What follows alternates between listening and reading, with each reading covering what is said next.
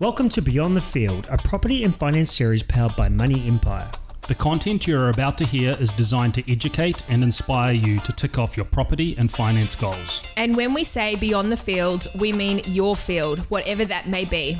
Money Empire is an experienced financial advisory firm with over 10 years' experience. We deal in this world day in, day out, and want to give you, the loyal listener, exclusive access to behind the scenes of the property and finance industry. We've helped thousands of clients with their financial journeys, everything from first home buyers right through to managing clients with extensive property portfolios from New Zealand and abroad.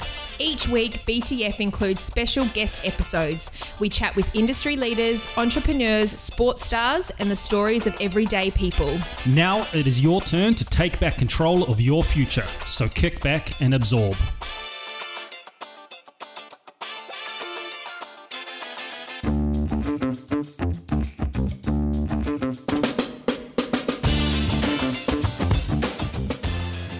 My name's Kane Wallstrom. I'm Goran Lonka. I'm Isa Masil.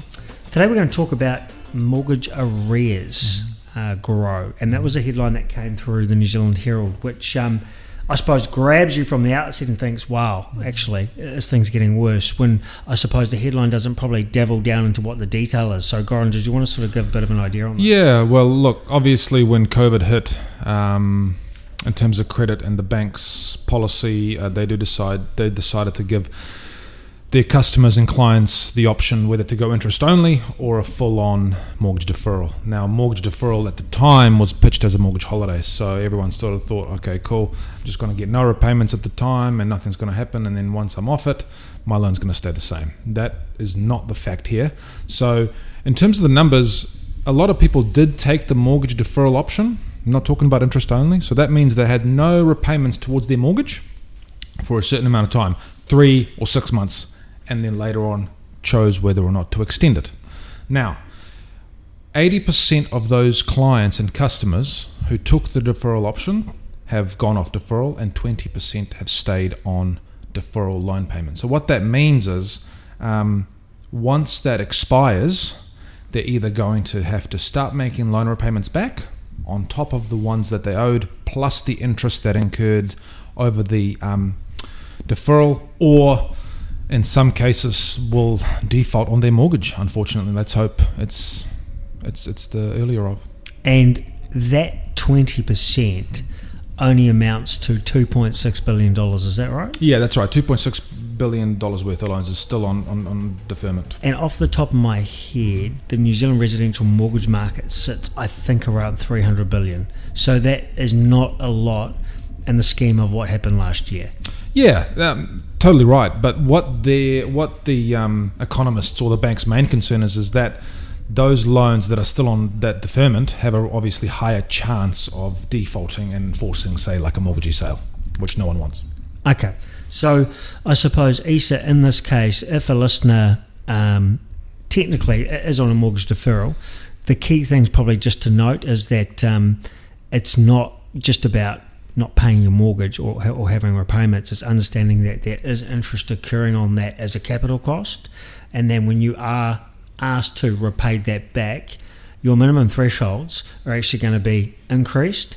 And what you guys had told me off air is that um, if you're uh, acquiring or needing more credit around, I suppose, mortgages, renovations in the future, this actually is seen on your credit profile or your bank statements to show that you were on a mortgage deferral, and banks are a bit more um, wary of this. Is that correct? Yeah, that is, and um, different responses from different banks in this, but yeah, the case is. You know, there could be a lot of stress involved with this, and you know, of the twenty percent that are still on the deferment scheme, we don't. No one knows their individual circumstances. They're probably the most hardest hit out of um, this pandemic, and um, it can be super stressful when it comes to that. And you know, when a deadline is looming for when you're coming off, you know, that's some real crazy financial stress that can um, really burden people. Um, and it's those people that really probably need the most help and most education around um, what the next few weeks or months look like from their point of view. And um, we do know it's human nature to always struggle to sometimes ask for help in these areas. Um, and we know the mental health struggles that this can contribute to. So they're um, the few that really need to reach out and ask for help at a time like this. Brilliant, boys. That's uh, fantastic. Um, we know that uh, headlines sell papers and sell articles. And for me, I look at that and I actually don't think that's too bad of a stat. 80% have come off deferrals, 20% remaining, which is 2.6 billion. So take some confidence in that. We hope you enjoyed today's episode. For more information on this episode and hundreds more, you can visit us at Beyond the Field Podcast on all social platforms. Don't forget to hit that subscribe button. Now it's your turn to take control and build your empire beyond your field.